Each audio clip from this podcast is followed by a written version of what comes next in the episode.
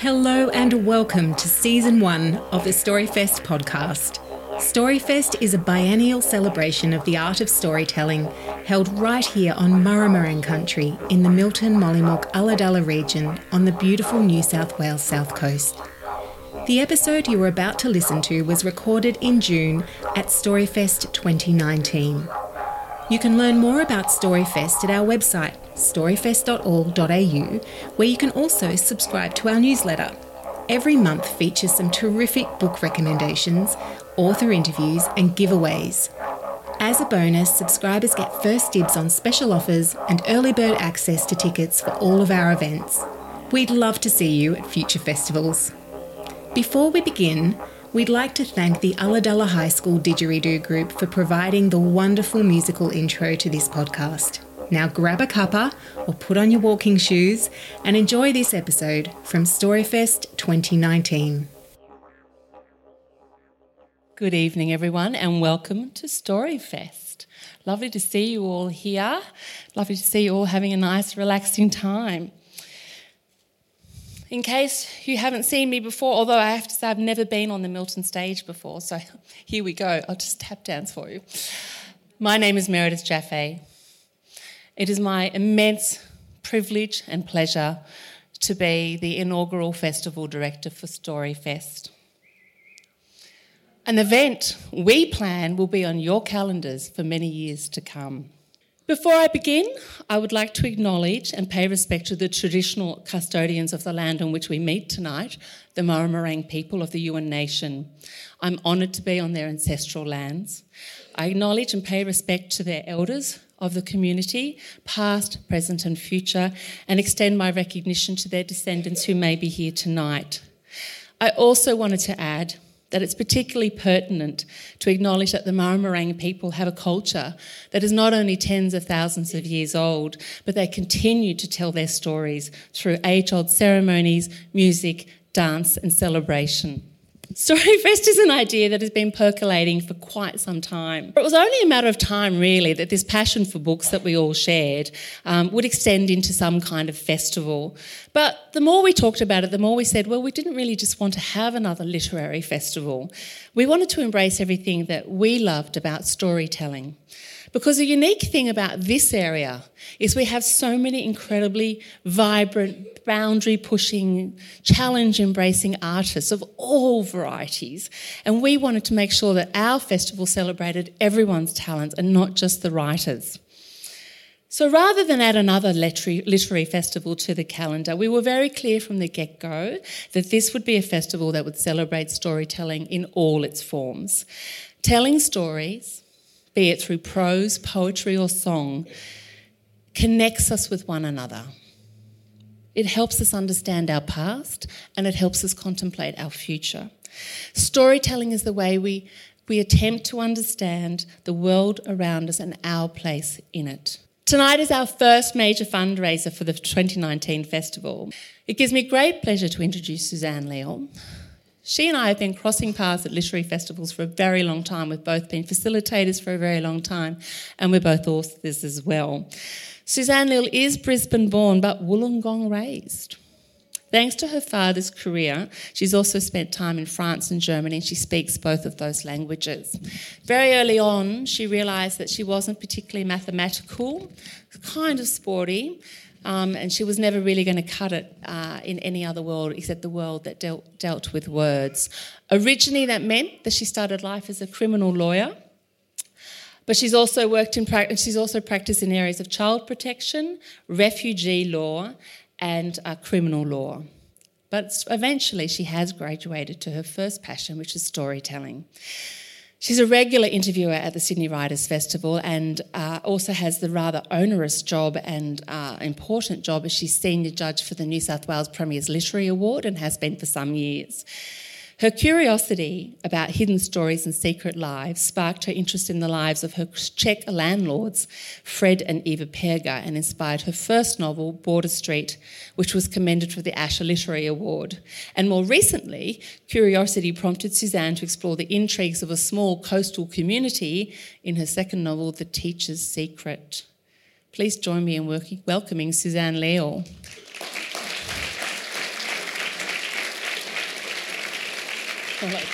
Okay, it's the man himself. I said to Markus I was going to try and keep it short and I just take it off his publisher's website, but then it's really not as short as I was hoping it was going to be. But you know what? I don't care because I think, like me, you probably want to just relish for one more moment how amazing this trajectory has been. Markus Zusak is the award winning author of five books, including international bestseller, The Book Thief, which spent more than a decade on the New York Times top 10 and is translated into more than 40 languages, establishing Zusak as one of Australia's most successful authors. To date, Markus has held the number one position on Amazon.com, Amazon.co.uk, and the New York Times bestseller list, as well as in other countries across South America, Europe, and Asia. His books, The Underdog, Fighting Ruben Wolfe When Dogs Cry, and The Messenger and The Book Thief, have been awarded numerous honours ranging from literary prizes, Reader's Choice Awards, and prizes voted on by booksellers. As you may be aware, in 2013, The Book Thief became a movie. But in 2014, Zusak received the American Library Association's Margaret Edwards Award for his body of work, ranging from The Underdog up to The Book Thief. So when you put it in context, this wasn't an accident that the book thief became the book thief. This man was already kicking a lot of goals before that came along. So, as you can also well imagine, it's been a wee while since Markus has had a book published. His much anticipated Bridge of Clay is set for release in October this year in the USA, the UK, and Australia, with foreign translations and rights to follow. It's already sold or pre sold 500,000 copies in hardback in the US alone, and the book isn't even out yet. On that note, will you please join me in welcoming Markus Zusak? I know you're going to hate me for that. I had to tell them. You're not going to tell them. So here we are in Milton Theatre. Who would have thought it? Did you imagine yourself up here, Milton Theatre, at the inaugural launch of Storyfest? I'm glad anyone's turned up at all. It's, uh, it's uh, these sort of nights always take you back. Thanks for coming, everyone. I mean, I know you've all got so many things you could be doing tonight, and uh, you do go back to the beginning where things really started. And I remember when my first book came out in the year 2000, and uh, I got sent over to Western Australia to do some things in libraries, and I got sent to Margaret River, and everyone said, "Oh, Margaret River." And I was doing a reading in the library, and uh, and they said, "Oh, it's a great town. You know, we love the arts and great reading town." And of course, you know, you can pretty much figure out what happened. I went to do the the reading in the library, and of course, no one turned up. Um, that's not even the best part. The best part is the librarian still made me read from my book, just to her. And uh, if that had happened tonight, I would have just said, "No, I'm going to the pub." So, uh, so I guess you learn by those things happening. So, uh, so no, it's just a real thrill to be here, and uh, and thanks for for having me. In fact, you're really a Milton boy, a Milton local, an almost Milton local. What's your connection with Milton? I'd never, I, would never say local because um, I've never lived here, and I'm always careful about being a local anywhere uh, because I just feel like people get a bit silly about. There are rules, of, aren't there? Yeah, and uh, but no, I've known this area since I was six years old, and just fell in love with it already then. And so I've been really lucky. I mean, I think this is one of the great treasures of the earth, and uh, and to be able to spend more than three decades coming down here is a, a real privilege. And that's why a night like this is sort of the icing on the cake. What do you love about it? What is it about Milton that, that you find most compelling? I think it's just the whole area. I just, I, you know, I'll be specific or I'll just take one small part to tell the whole. I just love getting up in the morning here really early and walking my two dogs uh, anywhere from the beach to you know the hinterland or wherever. It's just that there's so much. I think the mornings here are especially special. There's something about the sun, there's something about the colour of the vegetation and the nature here which is somehow softer than Sydney. That are, anyway, when I woke up today, that's what I felt. Yeah, uh, and there aren't as many complete bastards. so, uh, I, actually, I just saw my son laughing at that, and uh, and that that's probably you know that's the if that's that's probably all I'll get tonight from him. But uh, you know, it's, it's you know, I just I don't want to go too far now, but no, there's just something special, and I think people want to protect it, and so it feels it feels like that when you come here. But Markus, to you. Your new book, Bridge of Clay, is finished, and the publication date has now been confirmed for October. Does this make you feel really excited or really nervous? I don't know. Uh, sometimes the best thing is to say I don't know when you know the when you don't know the answer. And at the moment, I'm still doing my very last edits, and more how I feel is not. I'm not relieved yet. Yeah. I'm not happy yet. I'm never happy uh, with a book, and it's been more than a decade in the writing. And this book was like nothing I'd ever written before, in the sense of I wanted it to be better. And people would say, you don't have to write a better book than The Book Thief, you just have to write a different book. And I'd say, well, no, I've always tried to write a better book. Why shouldn't this one be? But this one felt like I was, I was fighting for the world championship and myself to write this book. And I'm nearly at the end of it now. And I'm in that stage where I'm, I want to I, am both completely sick of the sight of it, but I don't want to let it go either. Mm. And, uh, and so I think there are a lot of mixed feelings. And I've never been that kind of author who says, Oh, I dream of my characters and I, can't, I just can't leave them. They just come to me in dreams. I was like, Oh, I'm sick of them from the moment I look at them because uh, they give me so many problems. But uh, this time around, and I know when I get to the end of rereading and rereading and reworking this book. And when I look, I get to the end, I know I'm going to miss them. And, uh, I, and I think that's how much this book means to me.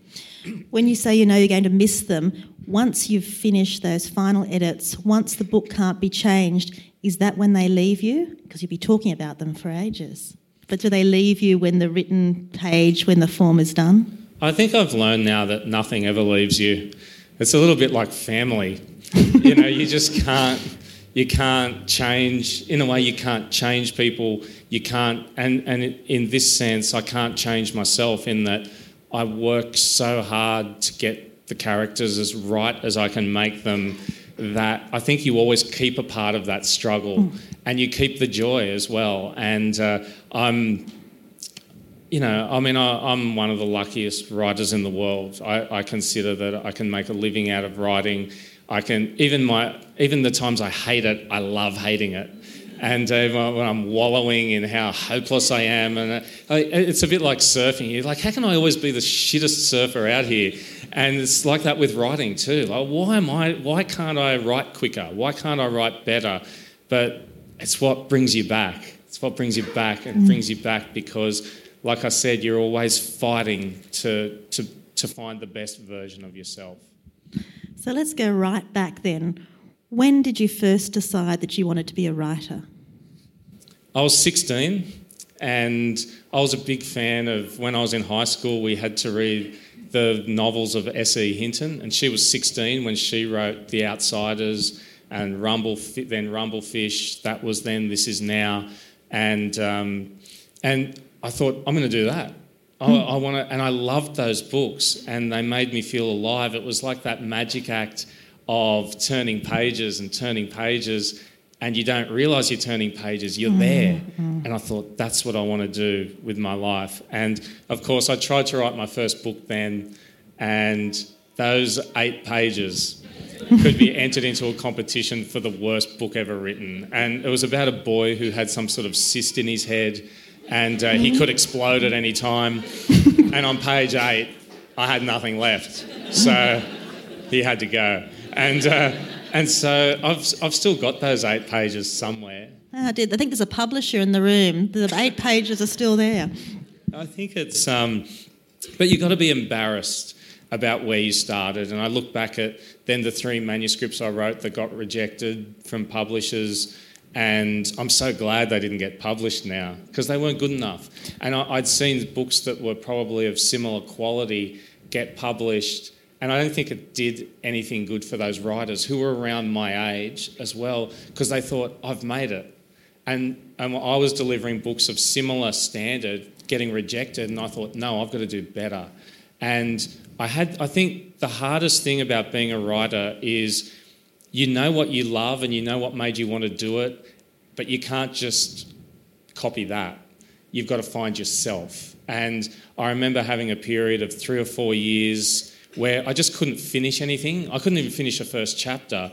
And I thought, God, I'm lazy. You know, it's a, the, the writer's intent to always hmm. punish him or herself for laziness, for hopelessness, for all these things. But I think what I've looked back and realised now is that no, I was just really trying to find my own voice. And it's not easy to do. And now I look at it, the way I think about writing now, I can't even remember what your question was. Um, but what, because um, I've gone so far off the track, but I remember when I was a kid, I did athletics. And I remember running a race once, the 100 metres, and I thought I'd won, and I got put in sixth position. And I was all, you know, I was upset and all this. And I went and I complained to my dad. And my dad said to me, you only, he said, you know what, I actually thought you won as well, but you made one mistake. You didn't win by enough. You got to win by so much that they can't take it off you. And I think about writing like that now, not in a sense of being better than anyone mm. or anything like that, but to write so much like myself so that no one could have written that. And that's what I feel. If not, I don't care if I care if the book thief is good, for example, but I know that no one else could have written that book, and that's what I'm trying to do. Your earlier books, the first three books, uh, have the protagonist of Cameron Wolfe. Was he your voice? Was that the first time you found the voice that satisfied you? I don't know, actually. I just, I mean, those books started because I couldn't write anything else and I'd been trying to write this great Australian novel or something. And then I was just, I went for a walk and uh, I go for these long rambling walks when I was in my early 20s.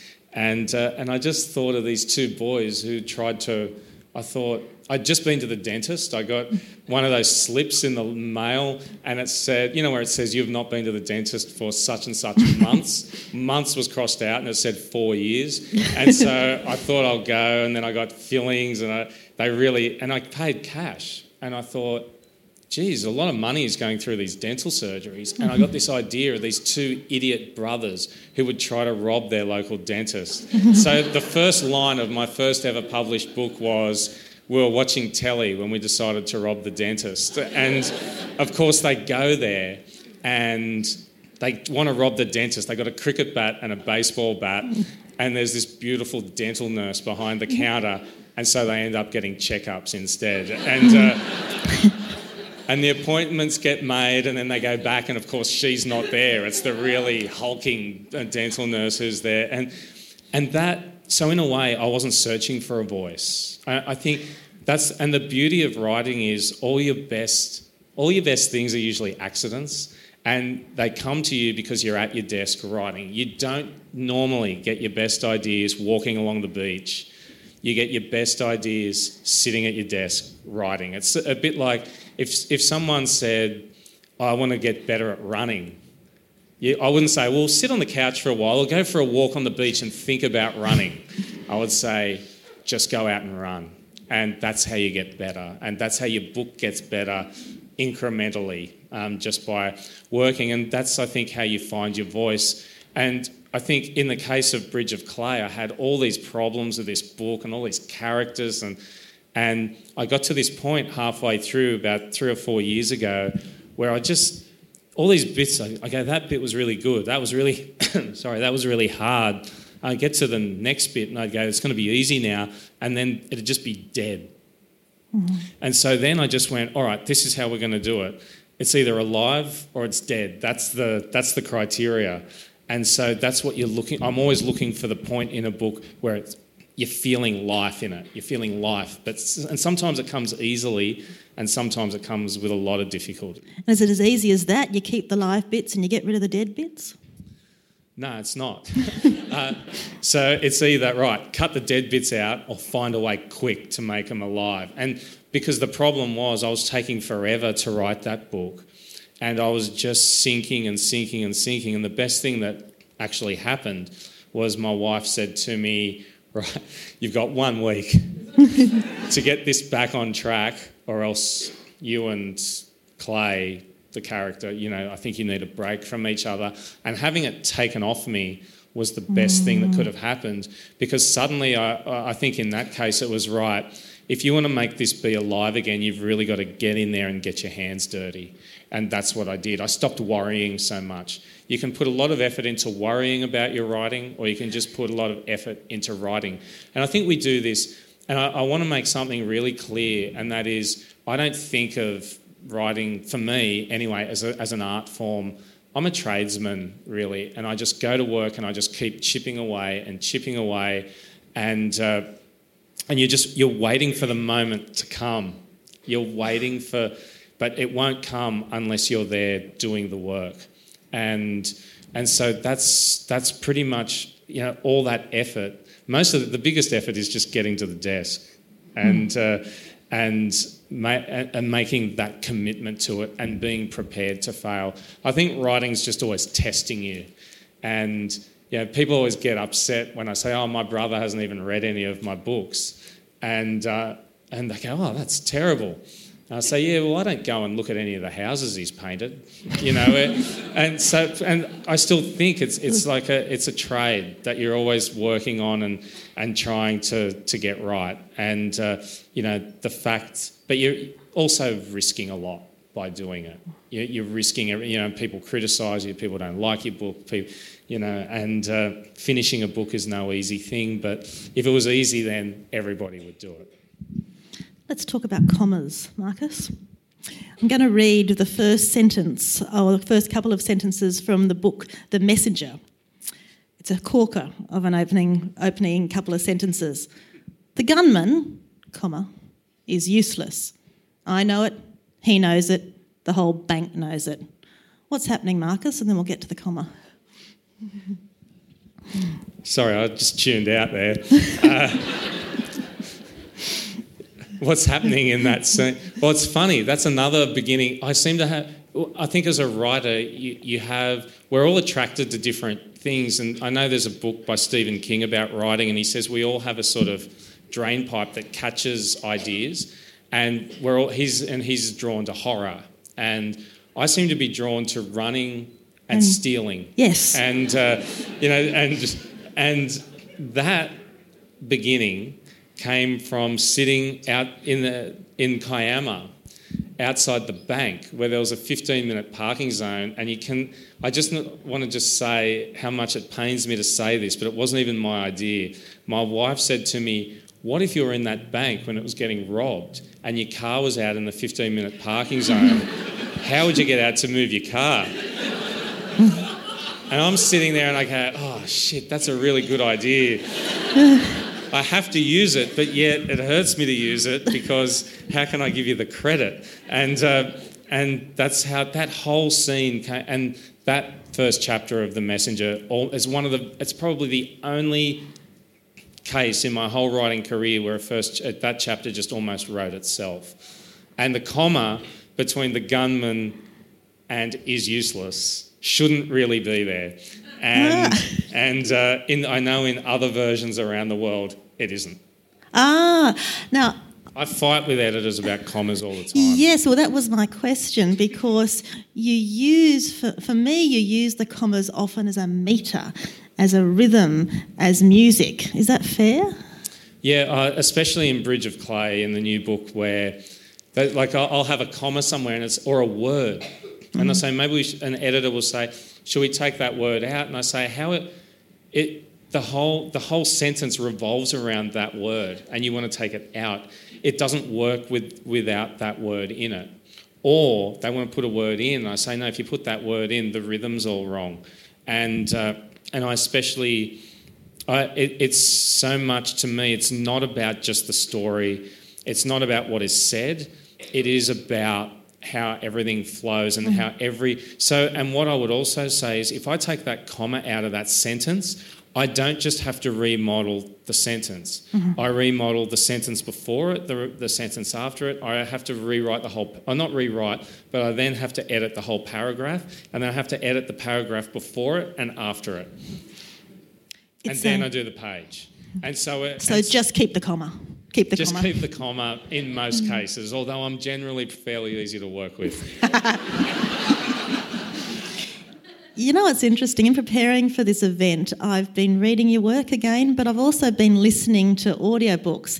Audiobooks are fantastic, you know, when you're running, when you're doing the washing, when you're in the car. And the rhythm of the writer really comes to the fore in the audiobook. And in fact, in the audiobook with The Messenger, the comma works. It's Ed Kennedy. The gunman is useless. I know it, he knows it. So it becomes music.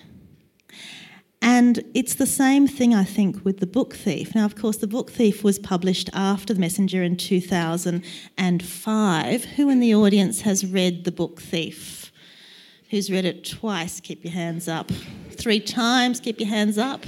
If you were hands down, we've still got a few, we'll assume that's five and upwards. So it's a book that keeps people reading over and over again. Have you thought about why this book in particular uh, has encouraged young people and adults to read it more than once?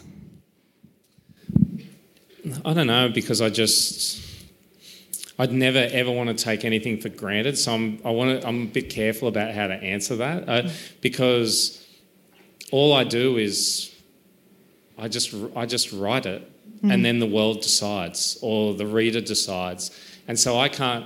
At, at the same time, uh, you know, I, there are so many people who don't like that book. There are, and I, I always put it in the context of someone like J.K. Rowling, where you get people, oh, Harry, people getting so really bagging Harry Potter, and, and it's because so many people love it. And so I think what you're doing the whole time, and, and this is where, and I can't thank people enough for having read the book because usually, usually when you start out writing, you expect no one to know who you are, no one to care who you are, no one to have read any of your books. And then for people to do that, it's really generous. And, uh, and so for me, all I knew when I was writing that book that I let go of of things. I let go of the. I, I, I was trying to. I started out trying to write a hundred a one hundred page novella, and you know, and, and for the people who have read it, you can tell I got a bit out of hand. I mean, it ends up being five hundred and eighty pages, and uh, and I think what happened. So a couple of different things. I thought no one would read that book. I thought it's set in Nazi Germany. It's narrated by death. Nearly everybody dies. Oh, and it's 580 pages long. You know, uh, I imagine someone trying to recommend that to their friends. You know, I thought no one's going to want to read it. I wouldn't have gone to the. Sh- I wouldn't have bought it. And so I let go of the idea of someone reading it. And so I just thought, well, no one's going to read it. You might as well make it exactly how it should be. And if anything, I think whether people realise it or not, maybe that's the thing that mm-hmm. people understand in that book. I think they know that the person who wrote it was so that it meant everything to them. And to me, that's what it was. I think maybe I've, I would often define it as I'd written four books, I'd written five books, four that really mean something to me, and one that means everything to me. And that book's The Book Thief. And, and I have to say now, after 13 years since that book's come out, that Bridge of Clay actually means even more to me than The Book Thief, mm. which is, I think, because it was probably, maybe because it was so hard. Maybe if I'd written it in a year, maybe not. But I think maybe that's what draws people to The Book Thief. I think they can see what it meant to me to write it. So if you can say that about Bridge of Clay, you must be pleased with it, are you? No, that book will have 20% improvement in it till the day I die. and, uh, and, but that doesn't mean I, don't, I can't love it. And I do, I, I love it, but I see fault with it. And as I do with The Book Thief. In The Book Thief, I went too far sometimes with the, you know, death interrupting things and so on. But then I sort of think I was happy to err on that side because I thought probably better to have gone too far than to not go far enough. And I think it was a book that demanded that. And I feel like um, the new book is, is similar to that in that way. I think I'm just proud of the effort. I think I can love the effort, even if I don't always love the actual result. Those of you who have read the book Thief will know it's the story of, uh, Liesel Meminger, who's a German girl who lives with her foster parents in Munich during World War II. Like Liesel, um, Markus, your mother is German and she also grew up with foster parents. Is Liesel's story your mother's story? Um, in some ways it is, but I think the moment you fictionalise something, it's not, you don't see that person's face anymore. So a lot of the things that happen, or a percentage of the things that happen in the book thief did happen to my mum. But the moment her brother dies, which is Liesel's mother di- um, brother dies, at the start of the book thief, I didn't see my mum anymore because that didn't happen to her. Mm. It happened in another piece, another story of someone else we know. And so suddenly, I think as soon as you start making something up, it, it takes on a life of its own. So mm. I never saw it as my mum anymore. I never saw the neighbour as my dad, where I'd used a lot of my dad's stories as well to cobble that all together. And uh, they just became themselves. And I think that's what you want as a writer of fiction, anyway.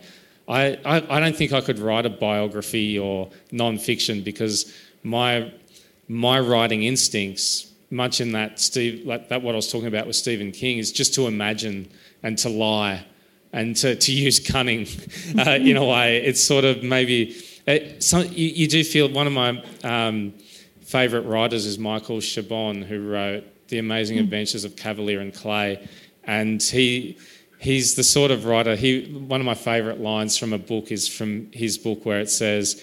The Rotterdam, so he's talking about an ocean liner coming into New York Harbour, and he says, The Rotterdam came into New York Harbour like a mountain wearing a dinner jacket and such a great image. Mm. And to me, that's a writer who's done the work, and suddenly it's just like he's in the sandpit playing.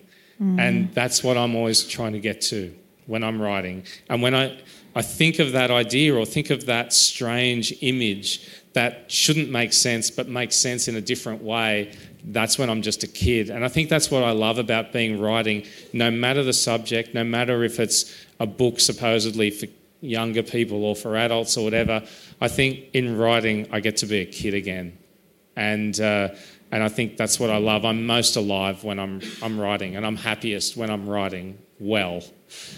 I'm not that happy if I'm writing and it's not going well, but that's better than not writing at all. Could you not write at all? Oh, probably. it's the easiest job surf? in the world to not do.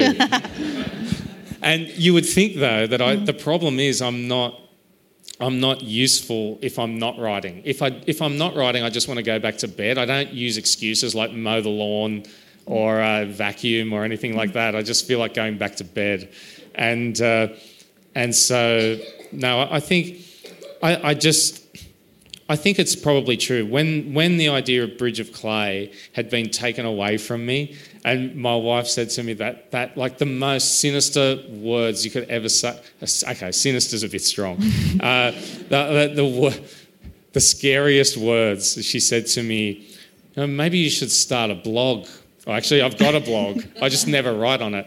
She said, maybe you should write your blog. I thought, oh my God, I've got to get back to writing that book uh, because writing on a blog is just uh, torture for me anyway. And, uh, and so I can't just, the thing is though, I can't, like, there are, I, you, you, look at, say, sing, a singer like Bob Dylan, who just, or a, a, writer like Joyce Carol Oates, you can just tell they just always have to be writing. It's like breathing. Mm. And I don't think there are many writers like that. I think most writers have to drag themselves to the desk because it's, and I like that because it's a challenge. I don't think I could live without the challenge is yes. what I is what I mean. But I could live, and, and, my challenge happens to be writing, and it's what I love, and it's the only thing I can do well enough to make a living. So, um, so that's what I'm not even stuck with. I I do love it, and uh, and I love the possibilities. Huh. Let's give some statistics for the audience. The statistics for the Books Thief. It's sold 16 million copies worldwide. It's published in 32 foreign language territories, and it's spent 500 weeks on the New York Times bestseller list. Was it an immediate success, Markus? Sorry, it was, Was it an immediate success? Before I even answer that, I've got a better statistic for you. Oh yeah, sorry. That I'm out of the- date. Clearly. No, no. The, the new book, having taken 13 years to write, I, I worked out that it's something like 128,624 words. And, you know, the amount of days in those 13 years is such and such amount of uh, days, which comes out as at an average of something like 1.9 words per day. But they are great words, Markus. Not even two. Not even two. But almost, And- almost two. Wh- Which is when my daughter, she said to me one day, we were talking about work, and oh, I'm working so hard, and she just looked at me over over the cereal box. You work? so yeah, it is actually a job, and uh, and so no, I mean, as far as the book thief goes, to me, it's just a, it's kind of a magical. I mean, from for me, it's a in my writing life, it's kind of a magical book. And it's the sort of book you dream of having where, especially when you didn't think anyone was going to read it. And suddenly, you know, 13 years later, you're still here. And I'm here because of the book thief. It's such a gift.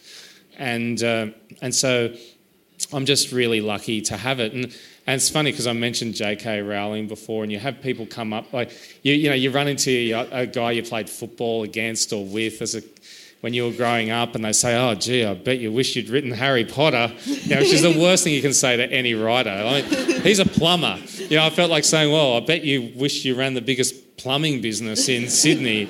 And, uh, and he would say, Oh, no, I'm just happy doing what I do. My answer to that question is no, I'm really glad J.K. Rowling wrote Harry Potter because that's such a gift to the world. And all the statistics and all the ideas of how many copies you've sold, you, you can never take it for granted. You can never be flippant about it. So I think for me, I set out, and I got lost in an earlier answer, and now I found what I wanted to say, which was I just wanted, I think I set out, I, I, I wanted to write a book that could be somebody's favourite book, and that you've got to like how hard is it? it's so hard to write someone's favourite book. I mean, To Kill a Mockingbird has been written, a- and so many other great books. You, you're probably going to fall short, but you have to try. And so, um, for me, that that was always the intent to try to write a book that would be a loved book. You know, because my the books I love are all on the top shelf um, at home, and and so that's the kind of book I was trying to write, and didn't think anyone would read it, and so you just it's a bonus that anybody has. And what was the moment when something changed and it was the success that it's become? Was there a particular moment that you can identify? Yeah, it was actually morning television in America. I went on a. The book had been out here for six months. I went on this TV show, Good Morning America. I was interviewed by. It was one of those classic America, only in America stories. It was St Patrick's Day. I went to New York. I was thir- I was 29, I think. and I was 30, but I still felt 14, you know. And I was in the big bad city, and we get St Patrick's Day, and we get into the lift to go up to the TV station, and there were you could have fit six racehorses in this lift, and there were dancing girls in sequins. There were there was a family. There was a there was a reality TV show on at the time called Little People in a Big World, and it was a family that was half little people and half normal sized people, and they they were it was a whole reality show about they were in the lift, and and uh, then there were dogs in the lift wearing spandex outfits, and then there was me from you know from Australia, you know from the suburbs of Australia, and I got onto this show, and it ended up being a really respected journalist interviewing me, and those three minutes changed my life. It was one. It was one of those moments you could say that changed everything because that morning, I don't know what number, because uh, Amazon when it was just a book selling site and not Swiss Army knife, every single thing you could buy on the planet. Uh, when it was that, um, it was a big thing to get in the top hundred at Amazon. And you know, you look at your, you look at another book of yours, and it'd be number five hundred and sixty-six thousand. But because of that three-minute interview, where this guy he said he'd read, he'd actually read the book, which is not that common, uh, and then he quoted the book, and then he read from the book, and then he said the book made him cry, and that was when I could see my publisher jumping up and down in the corner. So I was like, what the hell is she doing? I've never seen her run, let alone jump. And, uh, and then that morning, the book started going up. And by the end of the day, it was number one at Amazon. And it was because of three minutes on, on, you know, you can sort of bag morning TV. And I think, oh no, let's not be too harsh. you know, uh, and so, and that changed. Every, and from there, then it got on the New York Times bestseller list. Then it didn't like no publisher in England wanted to publish that book prior to that moment, mm. and I would have given it to them for nothing. and it was my one moment of darkness in my whole writing career because suddenly it was, oh yeah, there are all these publishers in England who want to publish it, and suddenly I just went, well. Now they're going to pay for it, and uh, and so, uh, but I still didn't ask for too much, and it was just one of those moments where it was a golden, it was just a gold, purely golden morning, and and I remember that night, and my family, that my family, we're not, you know, I've got my mum's German, my dad's Austrian. It's not, there's not that much hugging. or, you know, there's not that much. I mean, they're great, loving people, and my mum's hilarious. My dad's great. And, uh, but, you know, we, I, it had been a very long time since what I'm about to tell you happened. But I remember that night, I had just such a whirlwind of a day, I suddenly realized that this book was going to be so much more successful than I ever dreamed. And it was going to be something big was going to happen with this book. And I remember calling home that night, or calling my mum and dad that night and telling them that I loved them. And it was because, and, and if nothing else, that was the greatest gift that this book had given me. Because even though we know all that, I just hadn't said it for a very long time. So, um, so yeah, the, so you, you don't know what gifts a book is going to give you. Mm, thank you.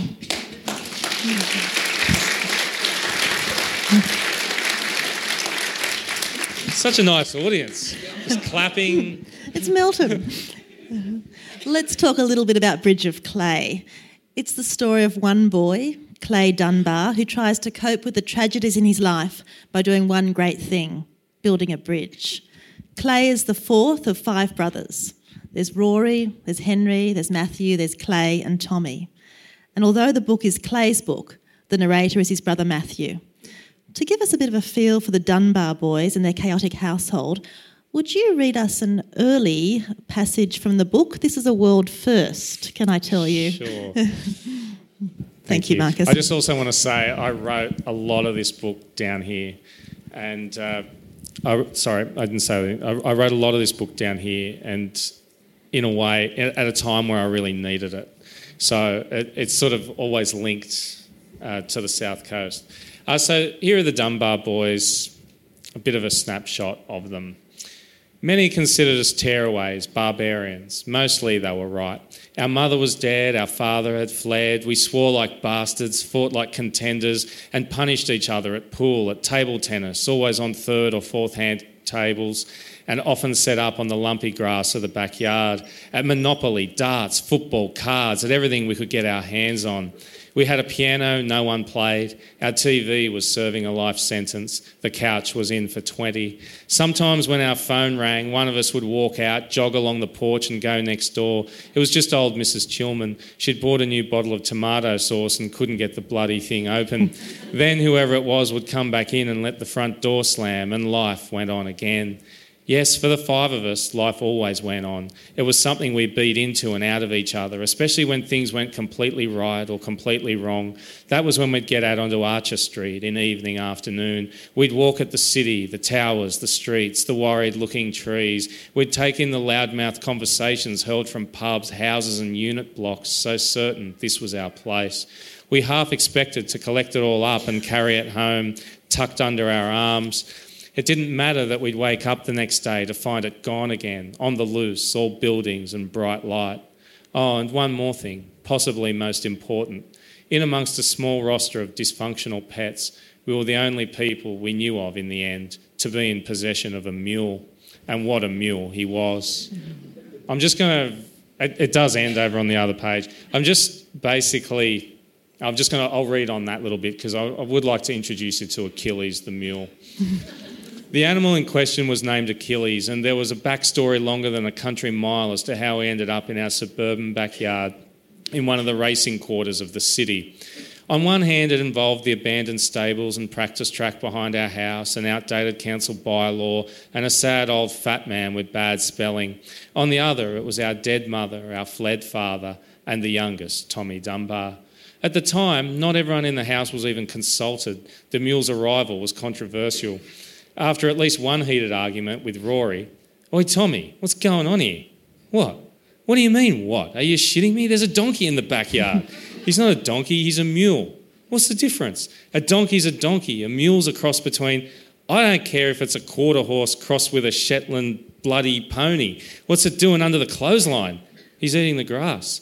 I can see that. We somehow managed to keep him, or more to the point, the mule stayed. As was the case with the majority of Tommy's pets, too, there were a few problems when it came to Achilles. Most notably, the mule had ambitions. With the rear fly screen dead and gone, he was known to walk into the house when the back door was ajar, let alone left fully open. It happened at least once a week, and at least once a week I blew a gasket. It sounded something like this.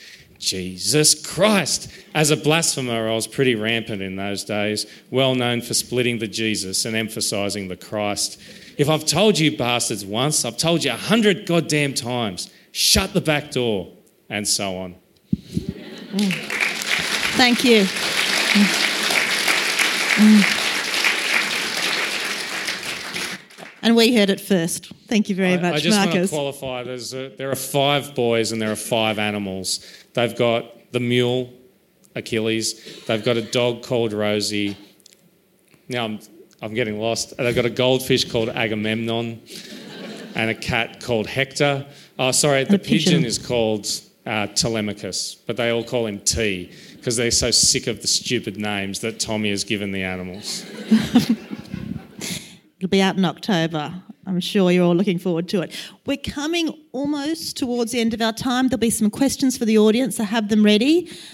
I'm told that you're on the promise, Markus, to tell the egg story.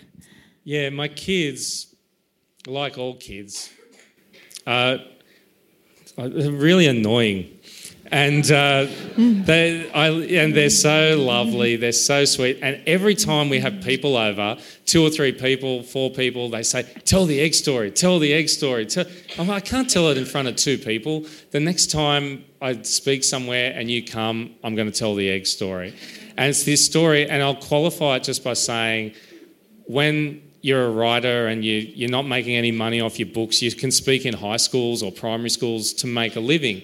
And so that's what I did for seven or eight years, really constantly. And you, your first priority, speaking in high schools, because my books were high school age, your first priority is to survive. And, uh, and, my, so, and I did that by telling stories. I didn't talk about oh, I've written this book and you should buy it, then no one wants to hear that, especially not 200 boys who want to kill you because it's their PE lesson and they're coming to listen to the author uh, speak. I actually heard kids saying that on the way once. I'm not even going to tell you what they said, but it was mm. brutal. And I thought, all right, I've got to be on my game here. And so I would tell this story to show kids and adults actually, because it's not restricted. I, I don't think stories really should have an age restriction in how they work. And so I'll tell this story to show how I think when I write. So I'll quickly, I'll do it as quickly mm-hmm. as I mm-hmm. can. I have to start the story by asking for some an audience question or two, which is, can I? And I'm sorry if I'm leaving out the only children in the audience, but can you put your hand up if you are an older sibling? Okay, now put your hand up if you're a, a, a youngest or, or a middle sibling. Okay. what I notice every time when I do that is that the old the one the older siblings always put their hands up like this. they always smile. The younger siblings always put their hands up like this. and that was me. I'm the youngest of four. I had two older sisters and an older brother. And my brother, growing up, we were the closest in age. He didn't treat me very well growing up. And to give you a bit of an idea, I would, you know, I'd walk into the kitchen, I'd get punched for no reason. I'd say to him, what, the hell was that for? And he'd just go, oh, I was bored. Or at school, I'd be walking, uh, I'd be walking past the lockers, I'd get squashed into the wall. There would be my brother or one of his friends. And he could also work on me psychologically. It wasn't just mind numbingly violent things.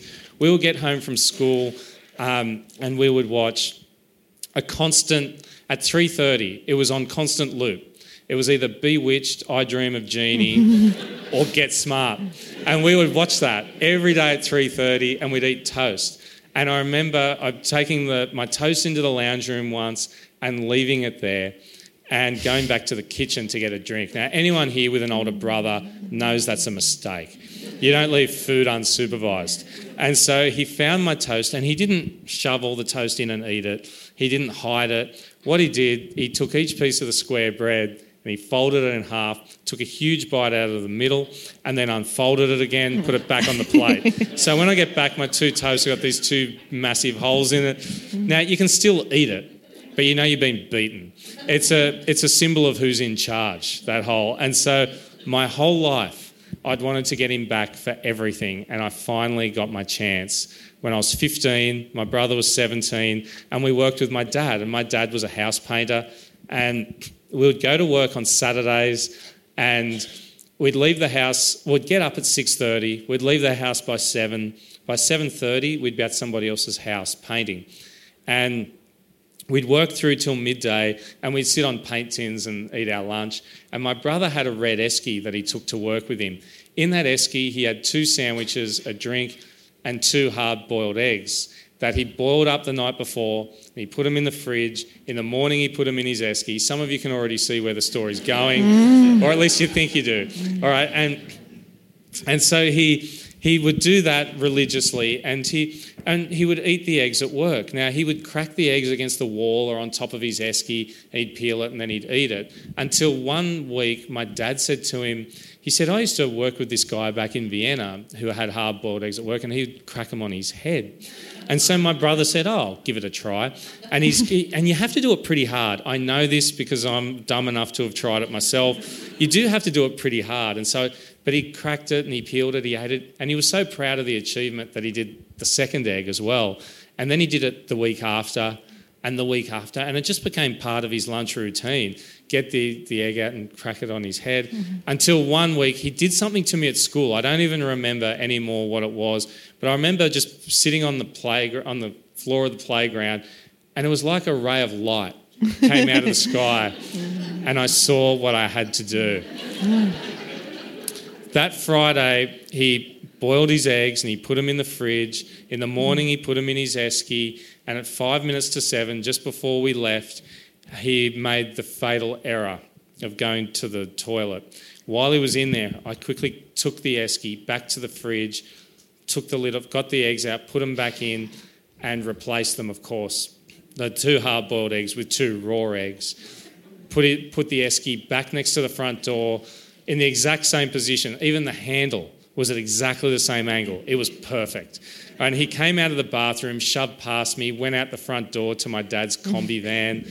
And I remember thinking as he left the house, this is going to be the best day of my life. um, but all that morning, though, all that morning, you know when you do something like that, and at the time you're going, "How good am I? This is the greatest thing ever." all that morning, it started, I was torn between the this agony and ecstasy. There's the agony all right, there was the ecstasy of seeing him do it, but then there was the agony of what was going to happen afterwards. And by 11 o'clock, I got so worried, I cracked under the pressure and I went and I confessed what I'd done to my dad. Don't worry, it'll be all right. And uh, he goes, so my dad, he's high up on a ladder painting some eaves. So underneath the roof there, he looks down. He says to me, What are you doing here? You should be working. Because my dad was always yelling at us at work, telling us to stop bludging, hurry up, stop throwing putty at each other, all that sort of stuff. And, uh, and uh, he said, what, what are you doing? You should be working. I looked up. I said, Oh, I've done something really bad. Now he came down the ladder. He said, All right, show me what you buggered up this time. Because my dad was also used to me spilling paint, trekking mud through people's houses. First time I worked with him, I was 10, I think. And I had to paint this strange thing. It was a luggage chute. These people had a little door in their wall. And in that tunnel in there was all their suitcases and everything. And I, it's the least visible thing in the house, so I got to paint it. And uh, first thing I did, I was 10, painted myself into the corner. I just sit there for an hour and a half waiting for the paint to dry. I yelled out, but no one came. All right. And so my dad was used to me mucking things up and, uh, and all this sort of thing. So he said, All right, show me what you've done. This time I said, No, it's nothing like that. Don't worry, just forget it. And uh, he said, Look, I've come down that ladder. You're going to show me what you've done. And uh, I really was getting cold feet. He said, Just tell me. I said, Oh, I said, Okay. I said, You know, Rob's two hard boiled eggs. I've, I've replaced them with two raw eggs.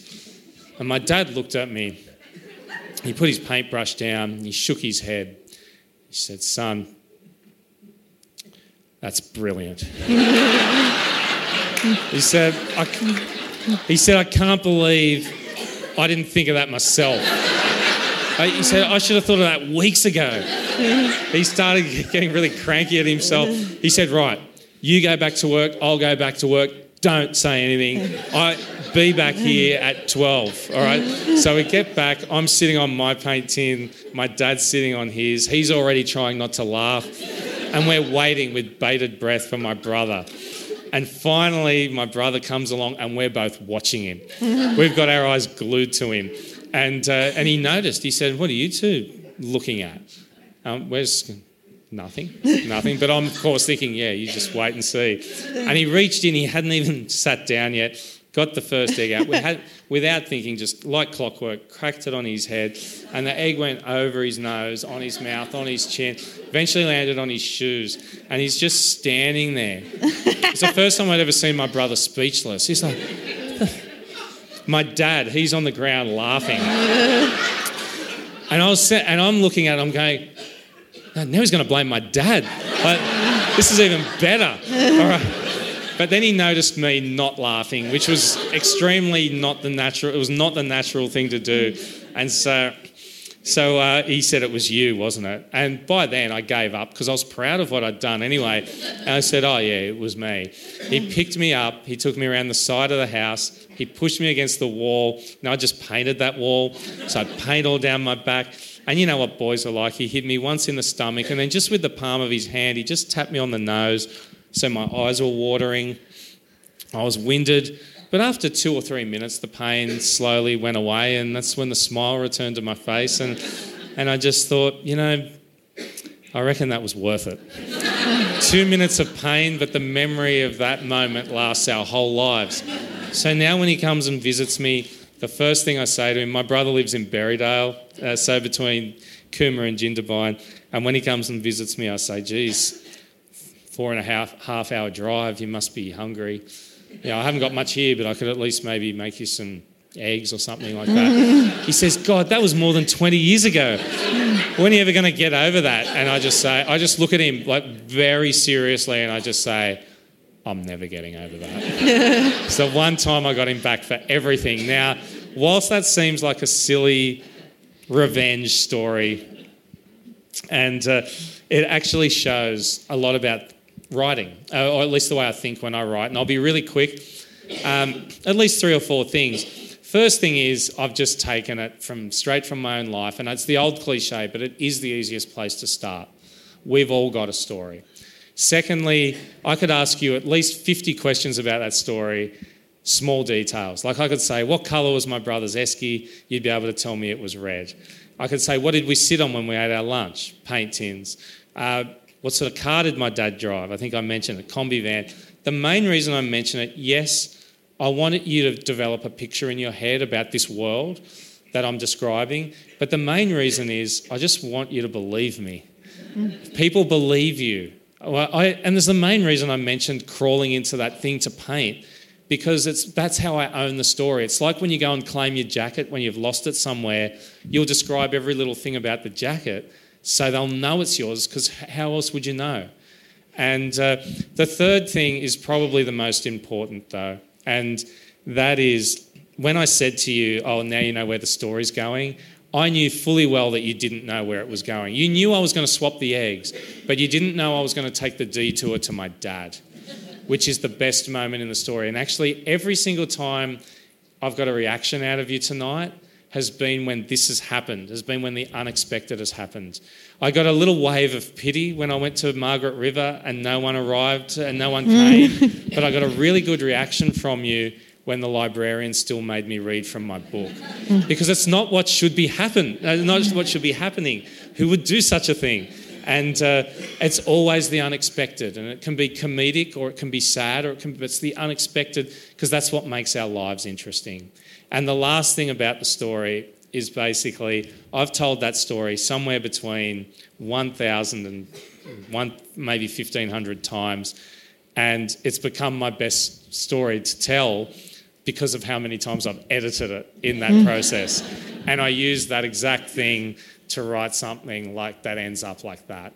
I read and re I mean, with the book thief, the first part of that, I read and reread and edited and rewrote somewhere between, uh, you know, probably up to 200 times. This book, thousands, God. thousands. And, uh, you know, it, it's just not, it's actually unhealthy how many times. I, I mean, I had to read from that tonight because my brain's been a bit scrambled from so many edits, but there was a time where I could almost read the first hundred pages of that book without looking at looking at it. It's ridiculous, and uh, but that's how much you have to want it. I think that's the, the last thing is, uh, you know, some people are just good at writing and it's easy. It's not easy for me. So don't don't think for a second that that you can't do it, or it's it's more you just have to have an iron will, and and at the same time, a, a great joy for it as well. Thank you, Markus.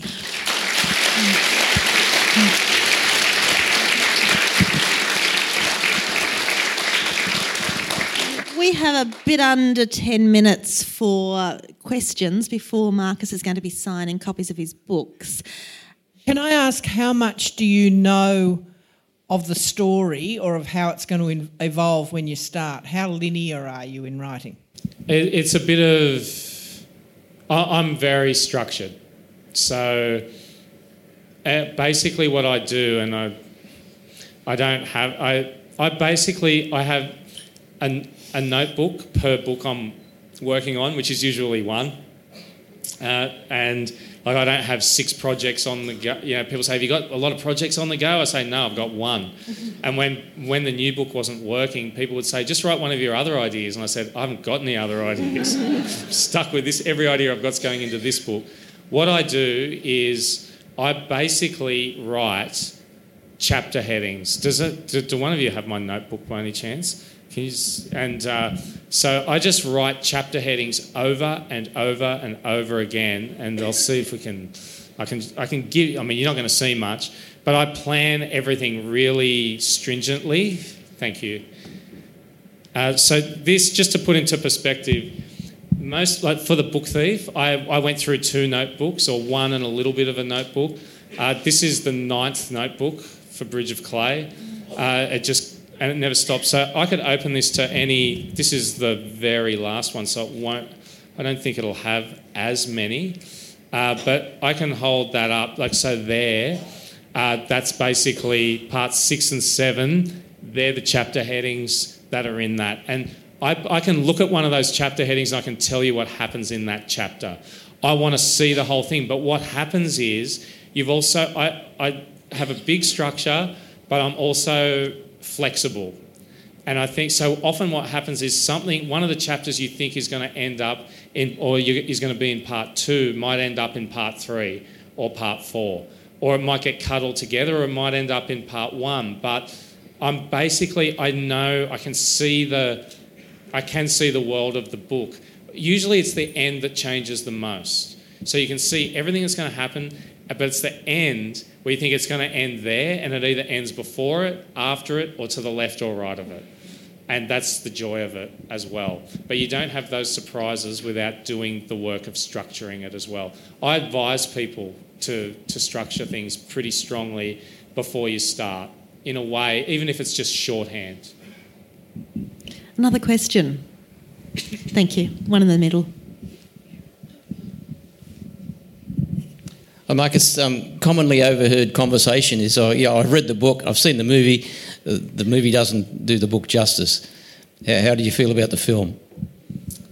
Yeah, it's always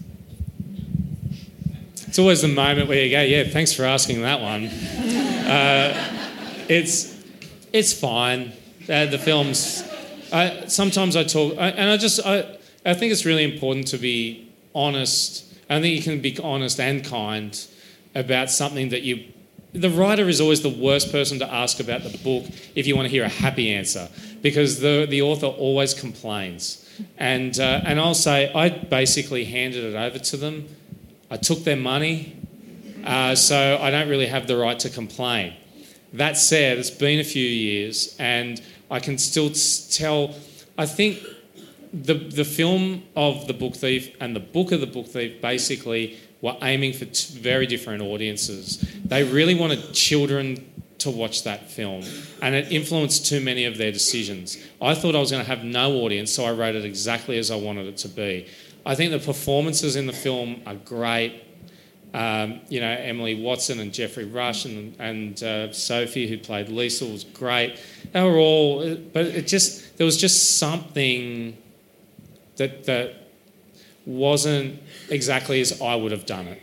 But it certainly didn't hurt the book. It brought so many more people to the book. And I think there were moments in the film that I really loved. And there were some that I didn't love as much. And, and I think that's, that's the truth of it. But I don't regret it. I don't, I don't regret that it happened. I love movies and I love books. So it's always worth having a, a, a crack at it, I think. And, uh, you know, so it's a little bit bittersweet though. I haven't I had to watch it six or seven times around when it came out, and I thought I'll give it five years. I'm always saying give it five years, and uh, and then I'll I'll watch it again. I might watch it. My kids haven't seen it, and maybe I'll watch it with them one day. I haven't read the book either, but they're still a bit young. But I won't be forcing them to. I sort of feel like you got to let them be who they are, not not say right now you're going to sit down and read my book why haven't you read it? So, um, no, the film's just a totally different adventure, and what you have to do is let go. Another question. Great, there's one down the front here. Thank you. You can. I can also repeat it. Yeah. With the book thief, why did you write it from death's, death's perspective? Okay, why did I write the book thief from death's perspective? It's just my general sunny disposition. I, it, it just made me have a lot of fun with the book. And it just seemed to work. I, honestly, it was an accident. All your best ideas rely on you stumbling across something and keeping it. it not your best ideas aren't de- designed. It's almost like um, there's a great and I'm not I'm not the hugest U2 fan, but I, there's a great documentary about them making one um, Achtung Baby in Berlin, that album, and uh, and there's a there's the, the lead singer of that group. So Bono says we're very we have a very low opinion of the musician, but a, a high opinion of music, and where and it, it, music is what happens when everything clicks together, and it's the same with a book. It, it's not that I I have really that I'm really smart it's just that I haven't, something happens and I go, that's, I'm going to use that. And so in that case, I was writing with some kids at a school and I got them to write about colours. And I, and in the first sentence, and I wrote with them about colours, and I realised I'd written about three deaths. There's the sunny disposition, and uh, and then I'd written from death's point of view, and I thought, oh, I might just throw that into that book that I'm thinking of writing, setting Nazi Germany. And then I wrote, and then I had an idea about a girl stealing books, and I went, oh, I might just throw that into that book that's set in Nazi Germany. And then suddenly I thought, oh, those two ideas are actually really important because it made sense that in a time of war, death is everywhere. So who better to tell the story?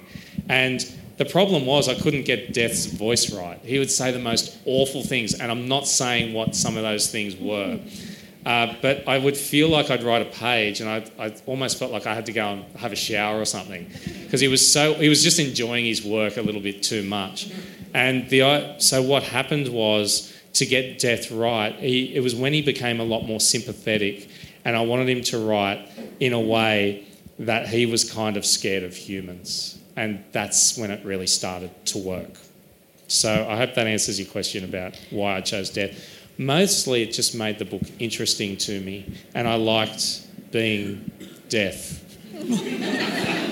I, I like, the best is when some people come up to me and say, You've made me feel so much better about dying uh, from your use of death in the book thief. And I say, I'm really happy for you. Hasn't made me feel any better about dying. Thank you so much, Markus. Thank you, Storyfest. Thank you, our audience. Thank you so much. Thank you for listening to this podcast from Storyfest 2019. Come and find us on our website at storyfest.org.au or follow us on Instagram, Facebook, and Twitter at Storyfest Inc., and that's Inc. with a C. We'd like to give a huge thank you to Kel Butler from Listen Up Podcasting for her recording and production expertise on this podcast.